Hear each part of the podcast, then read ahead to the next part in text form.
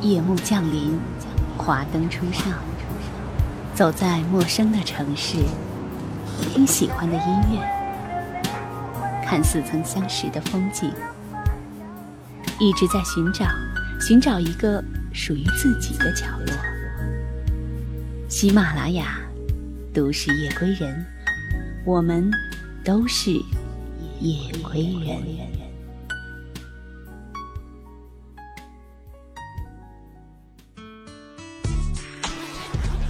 一个大大的背包，一台心爱的相机，一颗想走就走的心。旅行从来不是说说而已。Voice Club 旅行专栏，闭上眼睛，跟我走吧。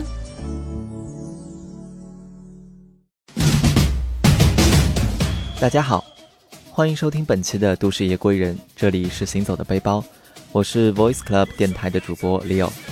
因为呢，我们原来的主播吴思璇和吴双正好这个礼拜都有事情，所以我算是代班主播。本节目由喜马拉雅和 Voice Club 电台联合出品。今天我们要去的地方是巴西。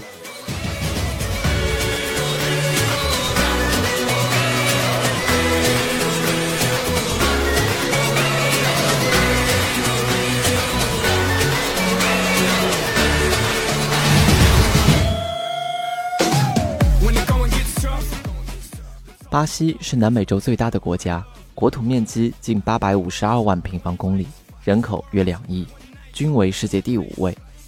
近些年来，巴西的经济迅猛腾飞，一跃成为世界第七大经济体系，被称为“金砖四国”之一。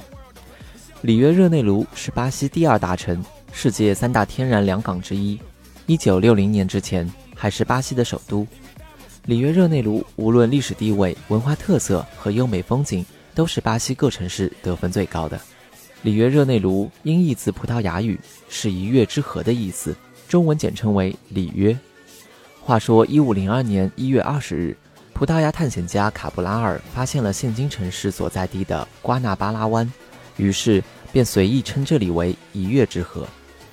里约本来是葡萄牙在南美洲的殖民地首府，直到一八零八年，葡萄牙被拿破仑率法国大军入侵。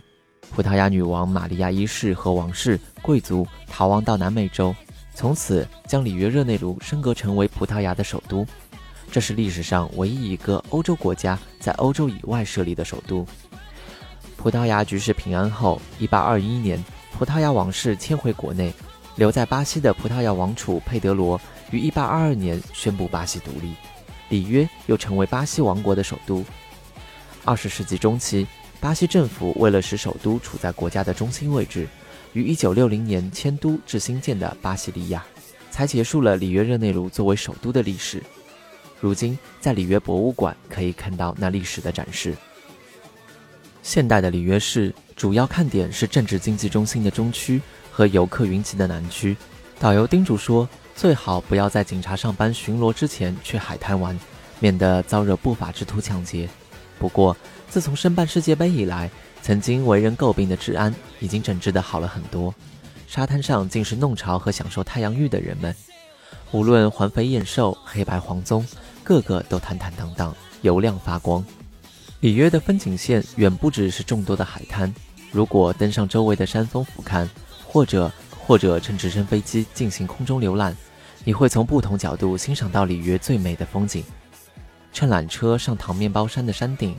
环视里约市区，错落穿插在蜿蜒的海湾和突兀的山峰之间，聚散有致。接着乘直升飞机俯瞰全城，然后又乘游艇在海上漫游星罗棋布的岛屿。在里约热内卢，无论身处哪个地方，几乎都能看到旧式基督像高高的屹立在七百十米高的科科瓦多山峰顶。这座耶稣巨像于一九三一年落成。二零零七年被评选为世界新七大奇迹之一，基督像耸立在峰巅，雕像通高达三十八米，张开的双臂横宽二十八米，四周海天空阔，气势雄壮。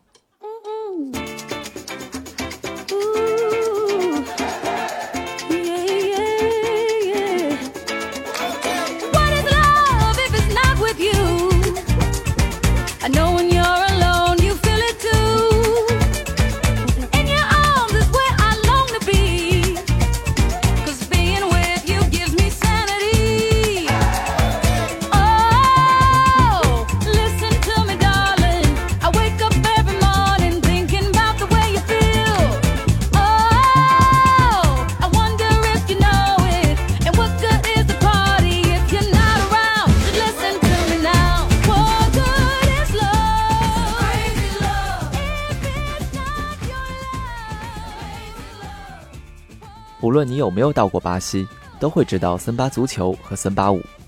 森巴一词据说是起源于非洲黑人基姆本杜语，是非洲土著人的舞蹈。在葡萄牙殖民者贩卖黑奴的几百年当中，森巴也漂洋过海来到了巴西。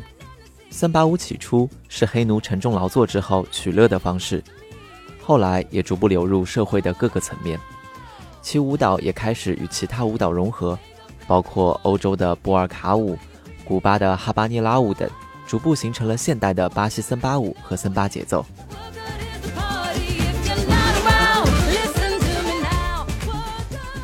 里约热内卢是感受森巴足球和森巴舞的最佳地方，也是我们了解巴西人的一个生动窗口。为什么巴西人热爱足球呢？那就要从巴西足球的起源说起。十九世纪，当足球从欧洲流入巴西时，足球只是上层社会的运动，普通人和黑人是无缘涉足的。但当人们发现这项运动竟是这样的简单，只需要一个皮球就可以一群人一起踢，穷人没有钱买球，就用布或麻线裹成圆球当做足球踢。到二十世纪初，足球很快就风靡巴西，成为巴西大众的体育运动。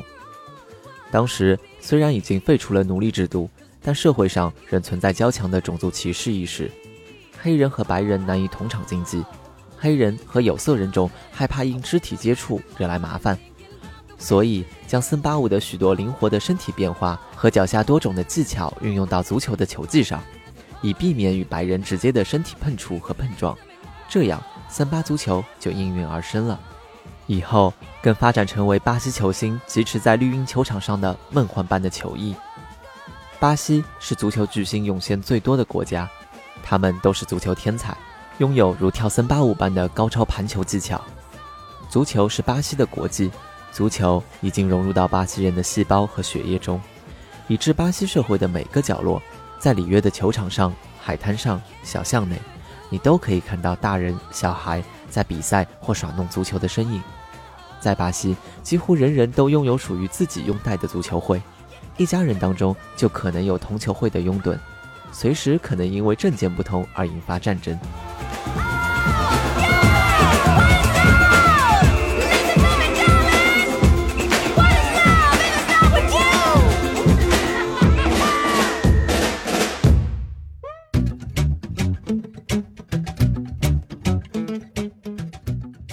巴西曾经五次登上世界杯冠军的宝座，所以我们时常称巴西为“五星巴西”。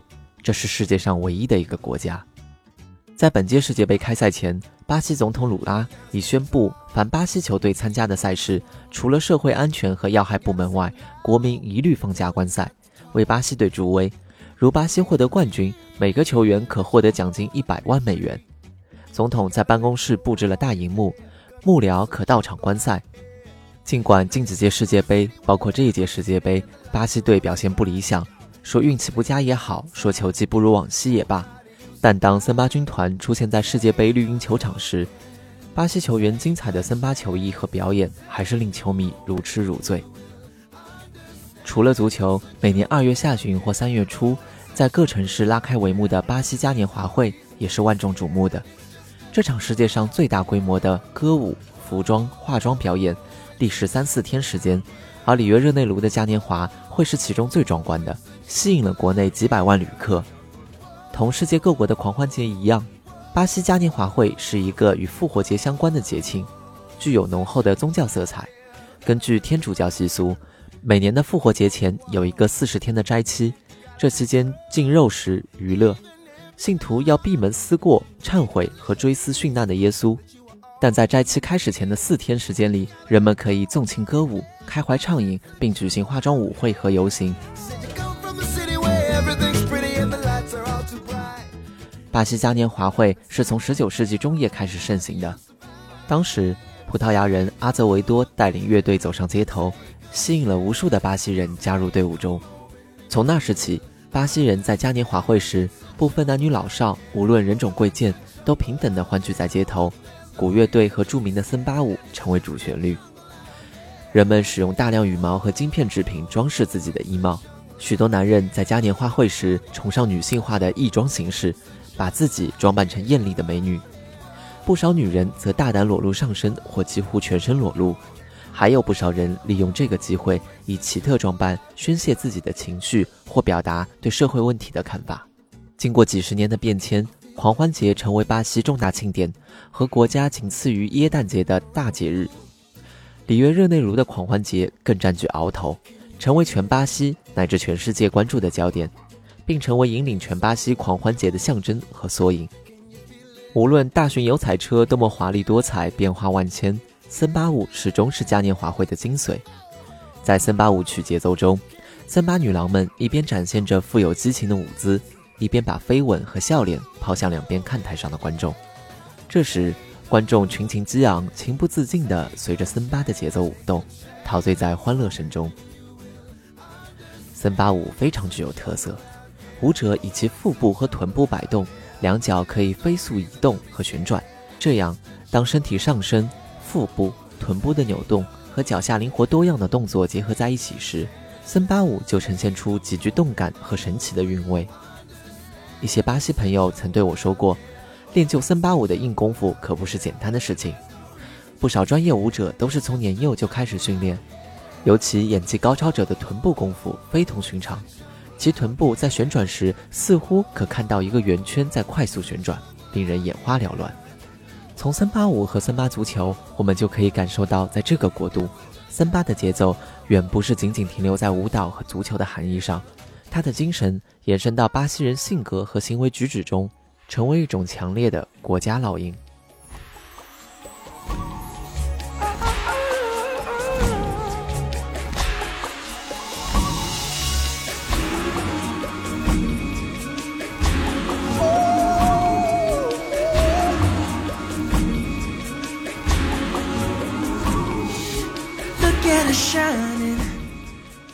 好了，今天的旅行就到这里，希望你会喜欢。晚安。